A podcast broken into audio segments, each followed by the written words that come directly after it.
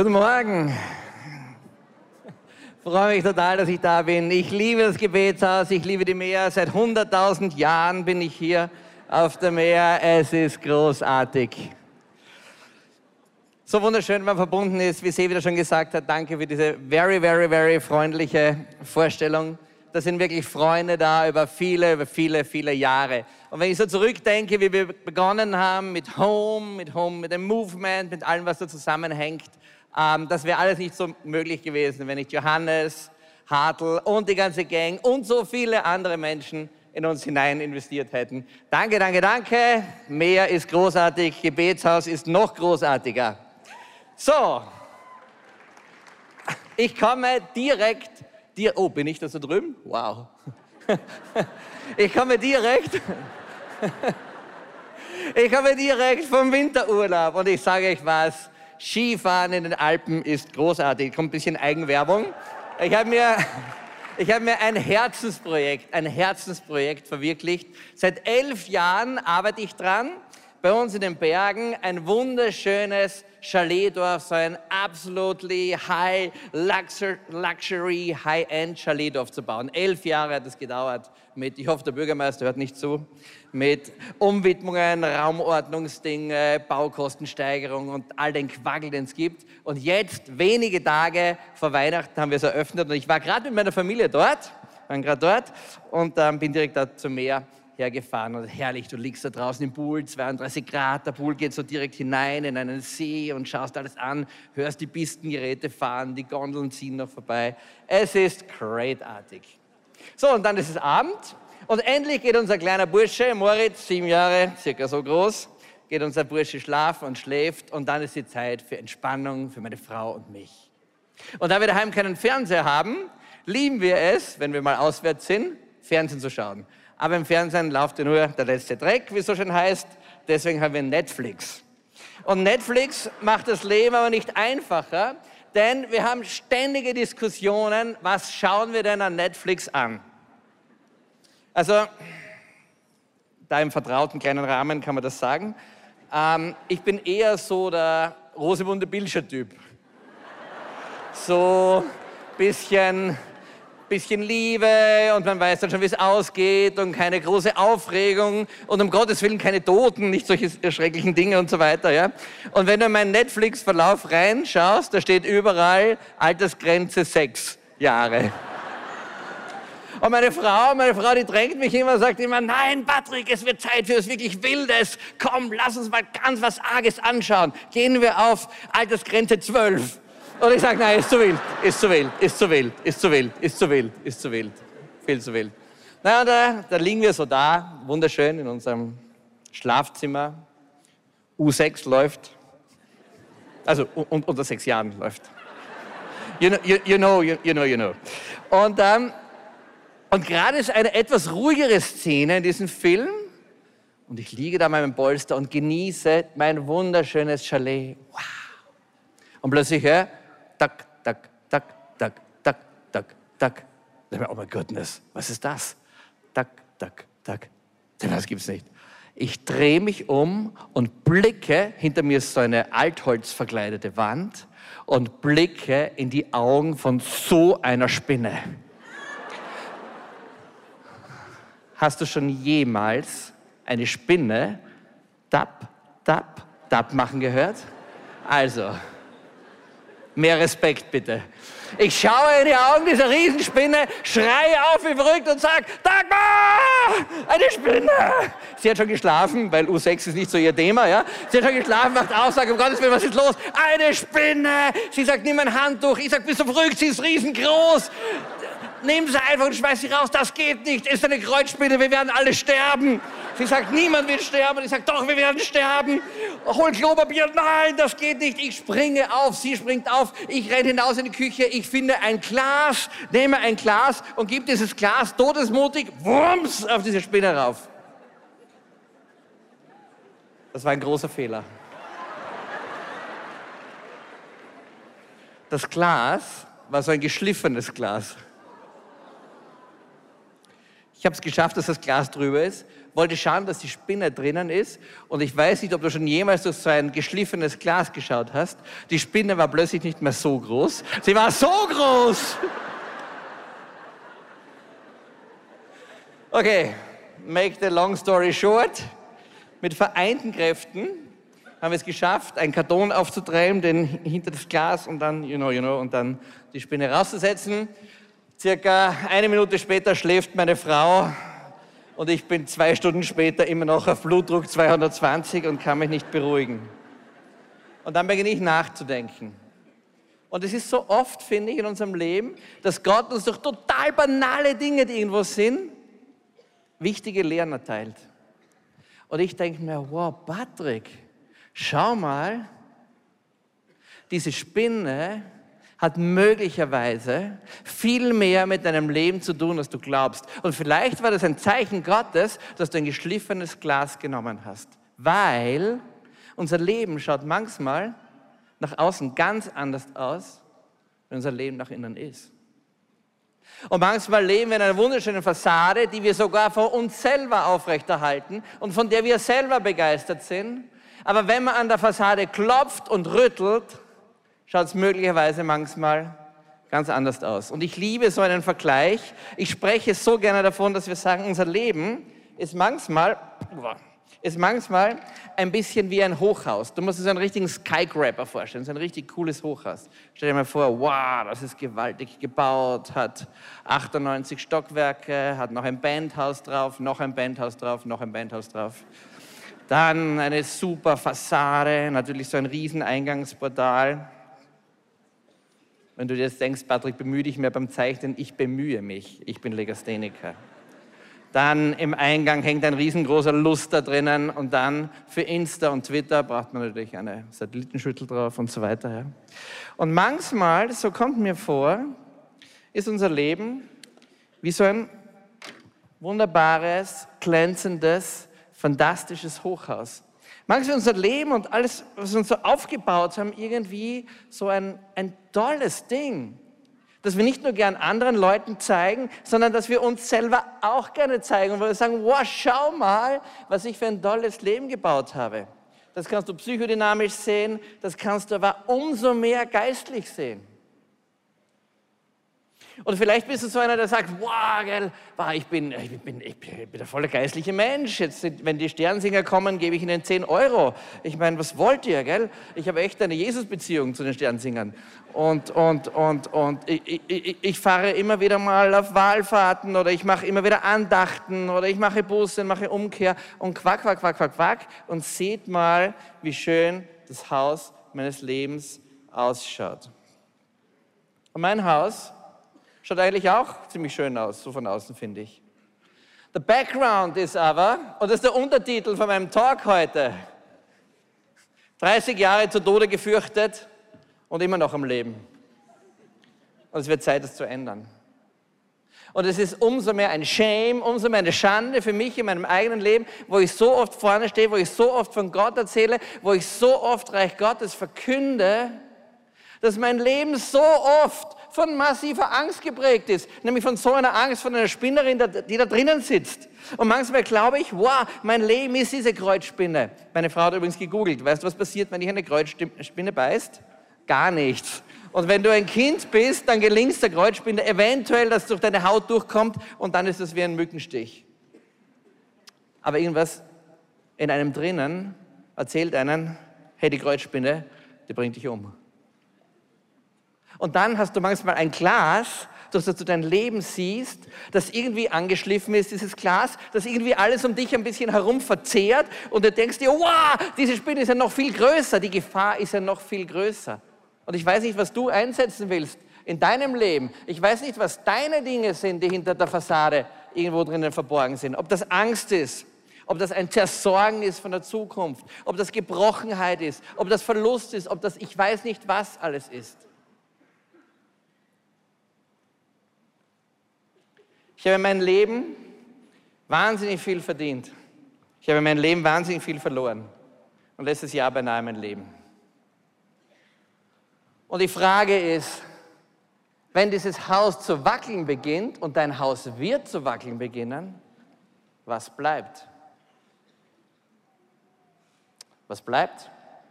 Im Hebräerbrief steht, dass Jesus nochmal kommen wird.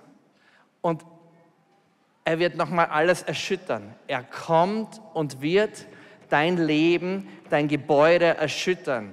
Und ich glaube nicht, wenn es heißt erschüttern, dass es von einem netten kleinen Touch redet, sondern da redet er von einem gewaltigen Erschüttern.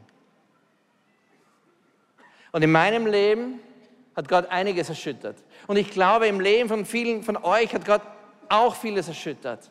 Und wenn ich die Geschichte von Esther gestern höre, wow, da bin ich zu Hause. Wer, wie, wie, kann diese Esther so eine poetische Sprache haben? Ich bin, ich bin vor Freude und Schrecken dahingeschmolzen während ihrem Vortrag. Da bin ich zu Hause. Das ist genau mein Ding.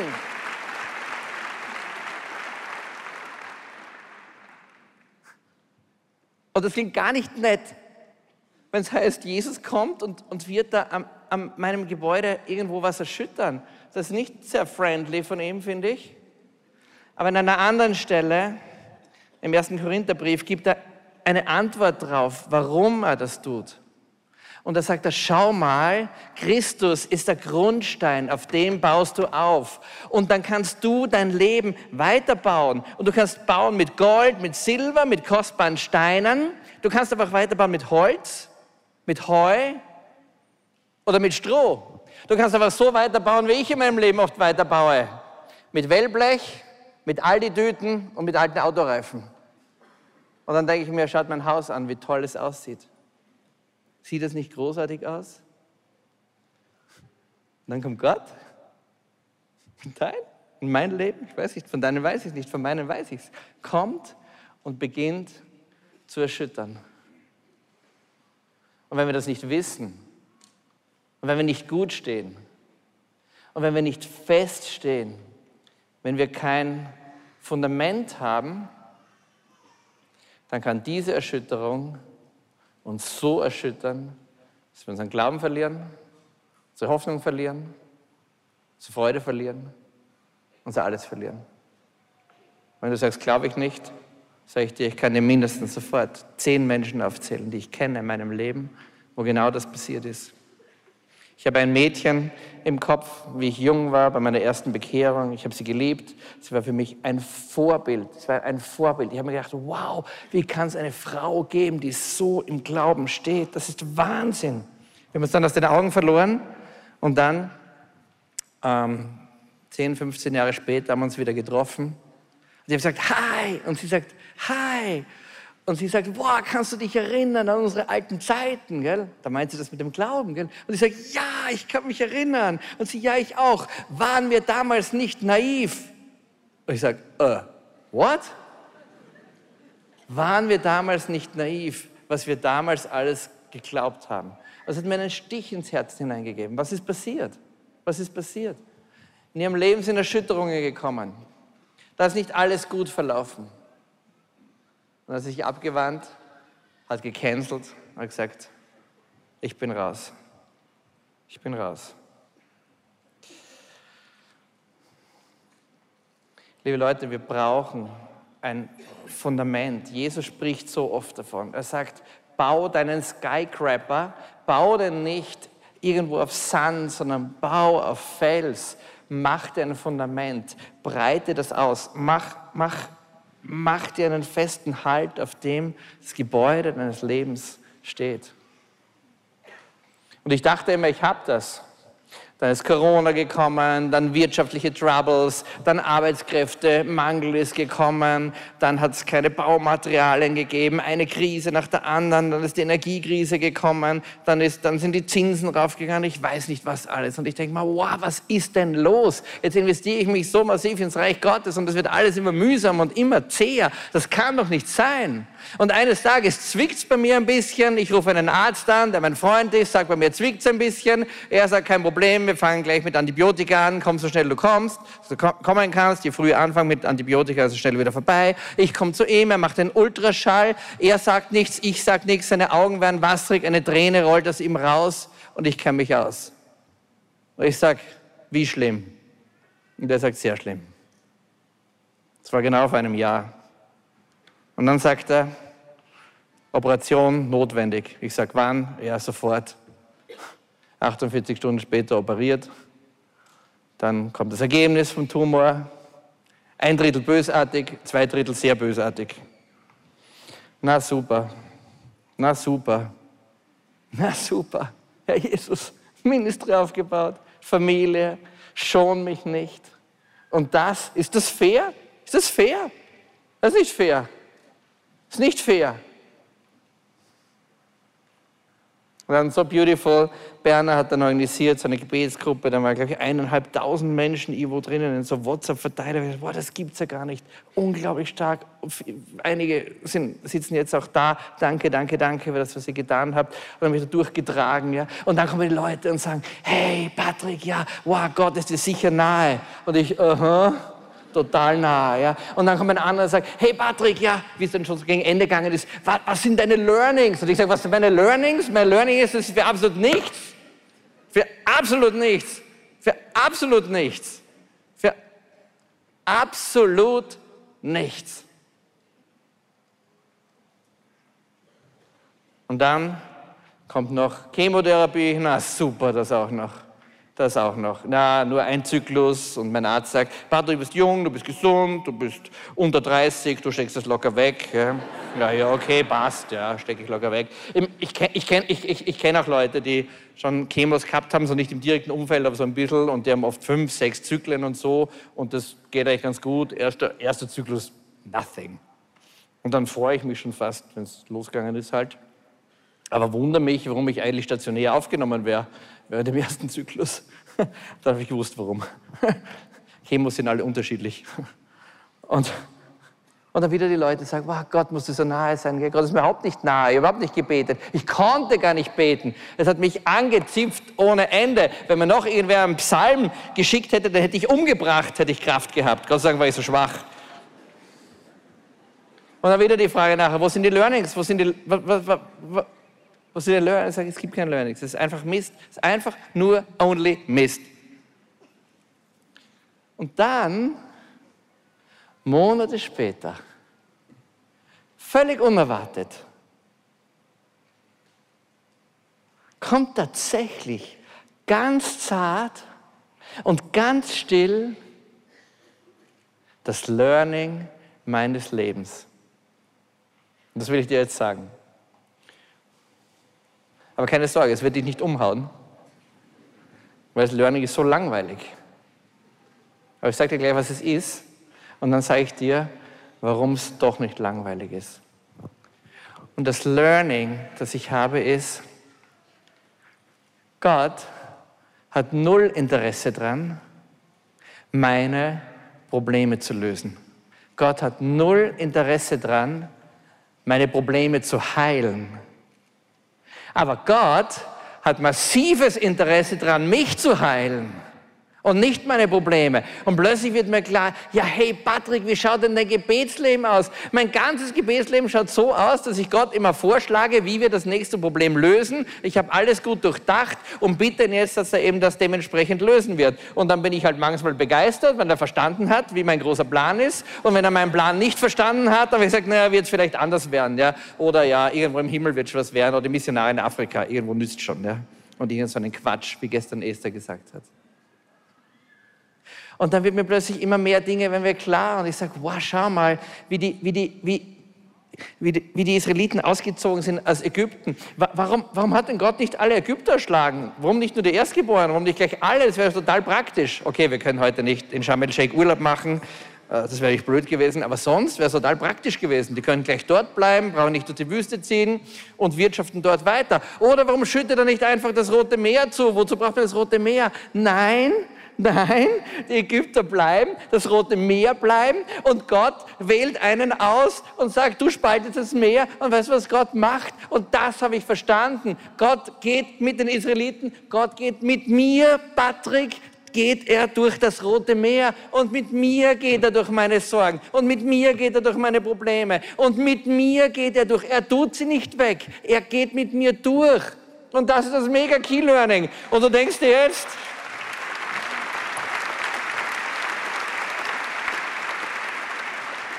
Und du denkst dir jetzt, na sowas, das habe ich ja schon in, in, im Kindergarten gelernt, gell? Soll ich dir was sagen? Ich auch. Aber verstanden habe ich es nicht. Und das Problem ist, warum ich es nicht verstanden habe, ist, dass, und ich möchte ganz kurz drüber reden, weil das so ein wichtiges Thema ist und so wenig drüber gesprochen wird, ist das Thema Durchbrüche. Unser ganzes geistiges Leben besteht aus einer Aneinanderreihung von Durchbrüchen. Was heißt Durchbruch? Ich bin irgendwie da und dann passiert irgendwas in meinem Leben und dann bin ich da. Und dann passiert wieder was in meinem Leben und dann bin ich da.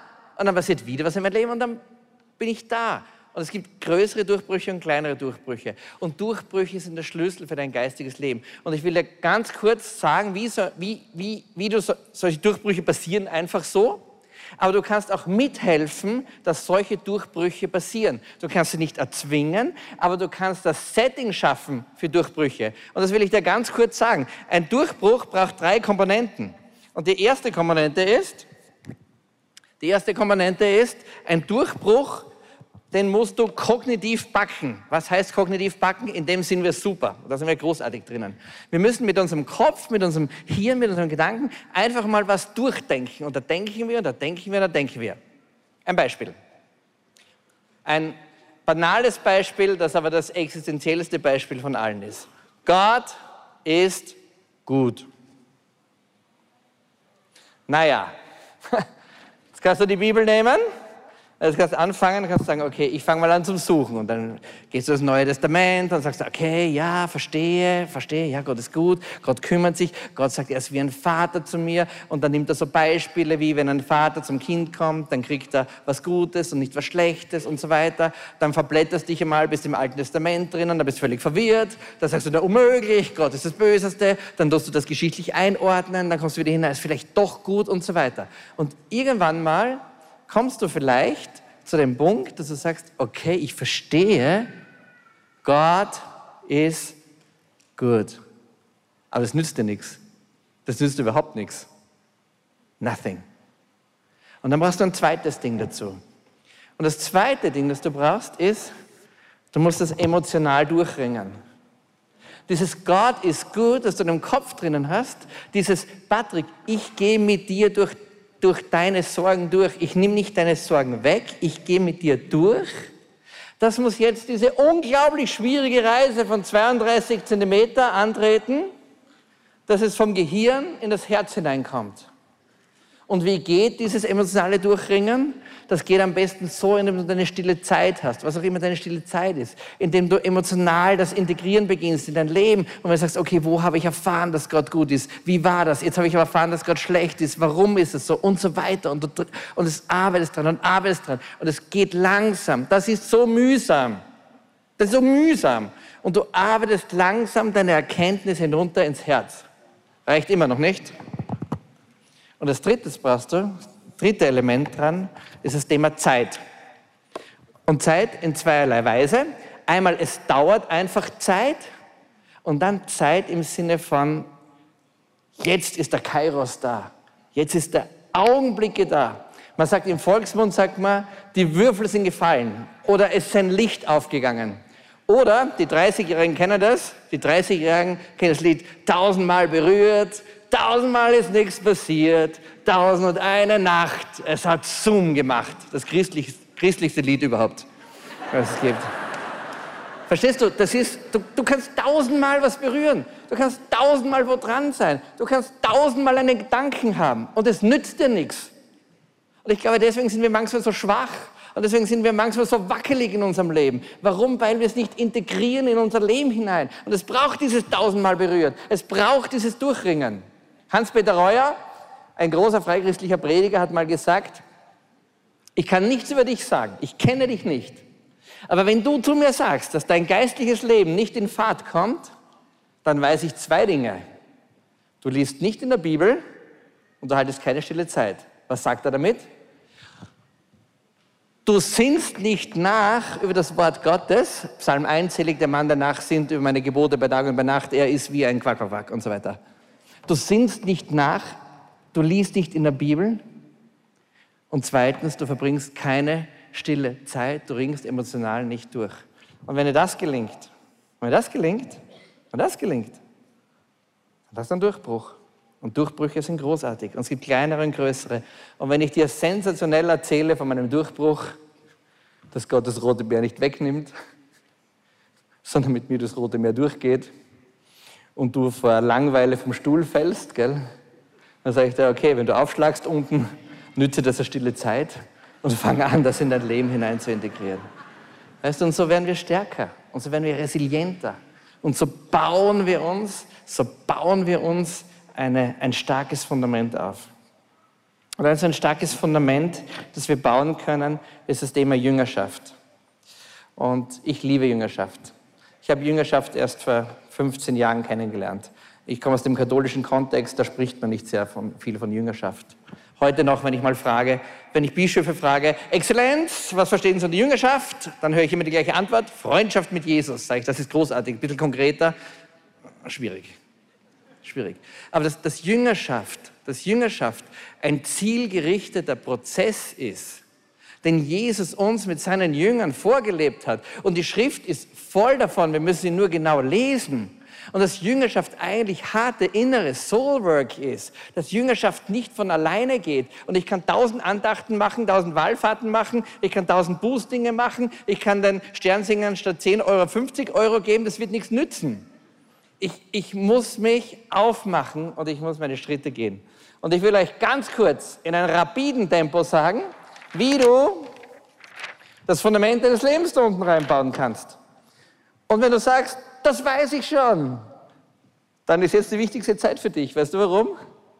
Es beginnt immer von vorne, immer wieder, immer wieder, immer wieder, immer wieder. Und Jüngerschaft haben die Leute nicht so gern, gell? Wenn irgendwo so Heilungsabende, die sind super, gell? Prophetie ist großartig, gell? Worship ist fantastisch, gell? Jüngerschaft, ja, da gehe ich auch hin. Und dann, oh no, oh no, oh no, oh no ich muss mein Leben ändern. Oh no, das hat mit mir zu tun.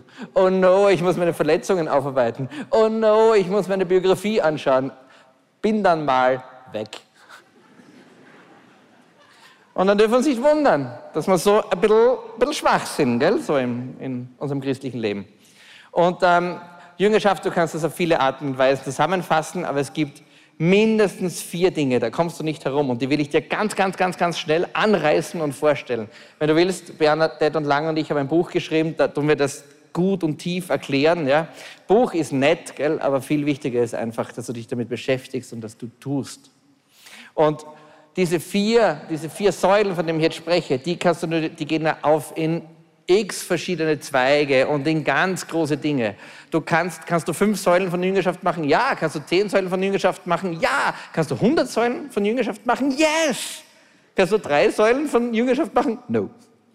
Die vier sind wirklich das Destillat. Und das Destillat knallen wir uns jetzt rein. So, und jetzt stell dir vor, dein Gebäude steht da und du denkst dir, oh no, oh no, oh no, alles wackelt bei mir. Ich merke gerade, Gott schüttelt ein bisschen bei mir und meine Autoreifen und all die Tüten und all der Mist fällt gerade runter. Das ist nicht gut. Was mache ich? Good News. Good News.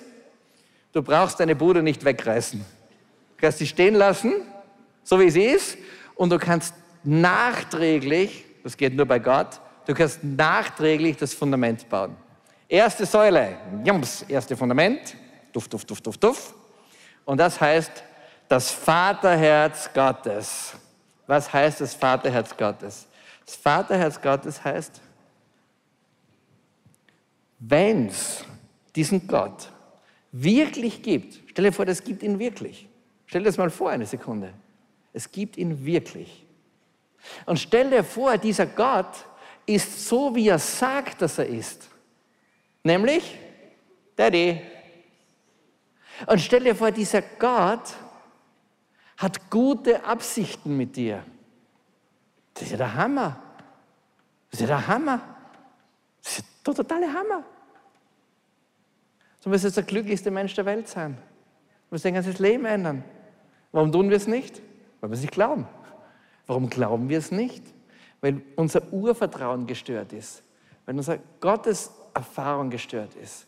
Und da spielen ganz viele Dinge rein. Und dann kommen so Leute und sagen, naja, Gott, Gott und Allah und Ding, die sind ja alle das Gleiche. Hey, Moment, stopp. Schau mal auf den Charakter Gottes. Schau mal auf den Charakter Gottes und dann schau auf den Charakter von Allah. Das sind zwei völlig verschiedene Dinge. Total verschiedene Dinge. Den Charakter Gottes studieren. Wie ist er denn, wenn er Vater ist? Und wenn du das anfängst, da tief einzusteigen, im Sinne von Durchbrüchen, Kopf, Herz, Zeit, Kairos, tausendmal berührt, nichts passiert, tausend eine Nacht und so weiter. Wenn du das tust, dann kommst du nicht herum, dass du deine Lebensgeschichte aufarbeitest. Dann kommst du nicht drum herum, dass du sagst, wow, wie, war der, wie ist denn eigentlich mein Verhältnis zu meinem Vater gewesen? Und soll ich dir was sagen? Ganz viele Verhältnisse sind einfach nicht gut. Sind einfach nicht gut. Und ich kenne so viele Inside Stories, vor allem von Männern, wo ich weiß, dass einfach ganz vieles nicht gut. Und du kannst es im Nachhinein nicht mehr gut machen. Du kannst nicht mehr als Sechsjähriger, wenn du jetzt ausgewachsen bist, deinen Papa zurückkriegen. Ja? Aber du kannst versuchen, Schritte der Heilung und der Klärung und der Vergebung einzuleiten. Und wenn du deine irdische Vaterbeziehung klärst, dann wird sich auch deine Beziehung zu deinem himmlischen Vater klären. Ich würde gern stundenlang über das reden, das ist eines meiner Lieblingsthemen. Das Vaterherz Gottes ist der Schlüssel das ist das, die erste wichtige Säule, mal zu sagen, wer ist denn dieser Gott? Der ist kein Astronaut, wie Giovanni gestern gezeichnet hat, der in der Welt herumfliegt, so Major Dom völlig losgelöst. Oh, da war ich zum ersten Mal verliebt bei dem Lied. Oh, das war wunderschön. Das, das, das kennen die, die unter 30-Jährigen kennen das nicht. Okay, erste Säule. Zweite Säule, wir müssen weitermachen, sonst kriege ich Schimpfer. Zweite Säule, und das ist vielleicht die toughste Säule. Und die Säule heißt, Identität und Selbstannahme. Wow. Stell dir vor, wir alle da herinnen würden klar in unserer Identität stehen. Und stell dir vor, wir alle da herinnen würden uns selber annehmen, wie wir sind. Weißt du, was das Problem ist? Meine Nase ist zu lang, die Ohren stehen ein bisschen ab und ich habe zu wenig Haare. Da denkst du dir vielleicht, ich habe genug Haare, aber mein Hintern ist zu groß und mein Busen ist zu klein.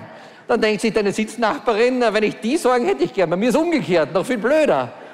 Verstehst du? Und so, und so fangen wir an, alles Mögliche irgendwie zu finden, was uns alles nicht passt. Und dann werden wir unzufrieden. Wenn du ein Mann bist, denkst du dir vielleicht, wow, das gibt's ja gar nicht. Der Nachbar gell, hat die dritte Frau, gell, eine fescher wie die andere, gell, fährt einen Sportwagen, ist immer auf Urlaub. Ja, und ich habe sieben Kinder und weiß nicht, wie ich durchfüttern soll. Und meine Frau wird immer größer. Was, da, da, was ist da los in meinem Leben? Ja? Weißt du, wir kommen auf so irre Dinge. Wir kommen ganz crazy. Weißt du, wie crazy das ist? Das ist so crazy, wie ich die Spinne anschaue durch dieses Glas, weil alles sich so verzehren beginnt. Wenn du sagst, ich bin eigentlich nicht zufrieden, mit dem ich aussehe und mit den Talenten, Charisma und Begabungen, die Gott in mich hineingelegt hat, weißt du, was du denn in Wirklichkeit sagst? Jetzt hör gut zu. Dann sagst du in Wirklichkeit, eigentlich hat Gott mit mir einen Fehler gemacht. Hat Gott mit dir einen Fehler gemacht? Glaubst du das wirklich? Tu mal das Glas weg. Gott hat sicher keinen Fehler gemacht.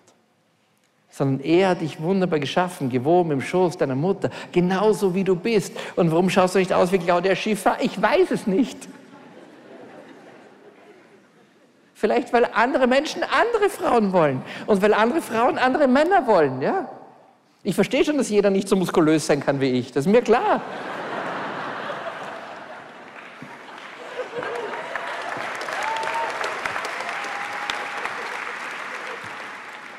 Stell dir vor, stell dir vor, wir würden Frieden schließen mit uns. Und wir sagen, hey, ich bin okay, ich bin okay, so wie ich bin. Ich rede nicht von Charakterschwächen, ja? ich rede so, wie, wie ich erschaffen bin. Und mit meiner Identität, ich fange an, gezielt meine Identität zu gründen. Das ist Arbeit, das ist ganz mühsame Arbeit. Wir betreiben auch eine Jüngerschaftsschule mit 25 jungen Erwachsenen.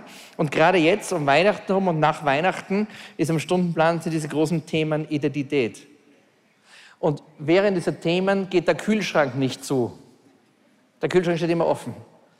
Weil die Jünger, die Jüngerschaftsschule, die brauchen irgendwas zum Essen, irgendeine Selbsttröstung, weil das so Themen sind, die so tief reingehen. Und das ist schon okay, sich mal selbst zu trösten auch. Ja? Joghurt ist super. kurzfristig. kurzfristig. Aber das ist so tief, verstehst du, dieses Identitätsthema. Gell? Wer, wer bin ich eigentlich wirklich? Boah, darüber könnte ich auch stundenlang reden, würde ich gern. Geht nicht. So, nächste Thema. Nächste Thema. Oh, hat bei mir die Zeit verlängert. Das ist aber nett.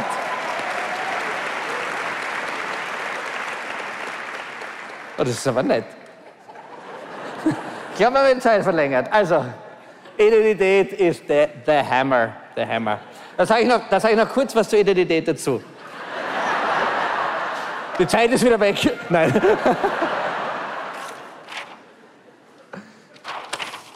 Wir haben so einen, so einen Schrank zu Hause, so einen Apothekerschrank. Kennst du das? Das ist so ein Schrank mit ganz vielen Laden irgendwo drinnen. Ja?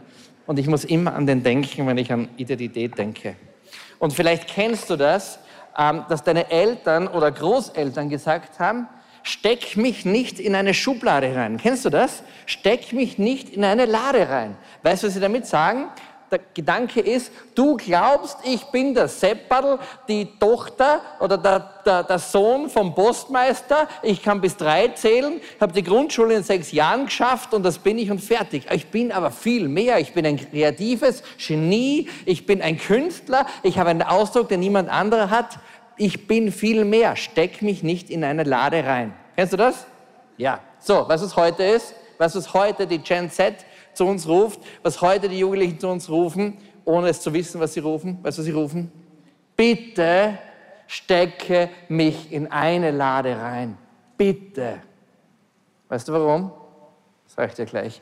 Warum, warum lieben Leute so viel? Sprich in mein Leben rein. Ich möchte einen Persönlichkeitstest machen. Wer bin ich eigentlich? Bin ich der Wintertyp, der Sommertyp? Bin ich der Mondtyp oder der Marstyp? Oder bin ich der, der Vegetarier? Oder was, was, was, was bin ich eigentlich? Ja? Das ist die Suche und das Ringen zu wissen, wer man ist. Und Jüngerschaft heißt, zu helfen anhand von, von, von, der, von der Historie her und von den Begabungen und, und wie ein Charakter aufgebaut ist, wer man eigentlich ist. Aber dann, und das ist der springende Punkt, dann geht es weiter mit Jüngerschaft, nämlich dann kommt sofort als nächstes dran, dass man sagt, wie du deine Lade hast. Machen wir die Lade oberhalb, unterhalb, rechts und links zur Hälfte aus, auf. Und weißt du, was dann beginnt? Der Kardinal hat gestern gesagt, wenn du weite Brücken bauen willst, wenn du weite Wege gehen willst, wenn du wo weit hinkommen willst, ja, dann brauchst du ein festes Fundament. Du brauchst deine Lade. Und wenn du deine Lade gefunden hast, dann kannst du die nächste und die nächste und die nächste erobern. Es gibt ein wunderschönes Gebet in der Schrift drinnen. Herr, erweitere mein Gebiet. Stecke die Pfähle meines Zeltes weit das Identitätsthema scheint mir ist eins dieser mega, mega, mega, mega Themen dieser Welt. Okay. Wo waren wir? Johannes macht das immer so elegant, finde ich. Dritte Säule, dritte Säule, dritte Säule. Und die heißt Gottes Stimme hören. Gottes Stimme hören.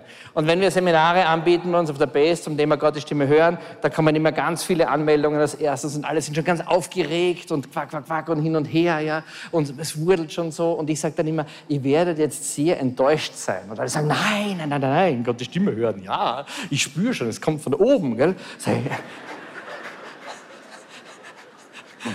ich, runter, Baby, vom Gas. ihr werdet jetzt sehr enttäuscht sein und in zwei Stunden seid ihr wieder glücklich. Ja? Und, und, dann, und dann fangen wir an mit Grundlage Stimme Gottes hören. Und du kannst Stimme Gottes nicht hören, wenn du keine Referenz hast. Du kannst Stimme Gottes nicht hören, wenn du nicht beginnst, dich mit diesem Buch auseinanderzusetzen. Und das ist das Wichtigste und das erste Ding, wo du Stimme Gottes hörst.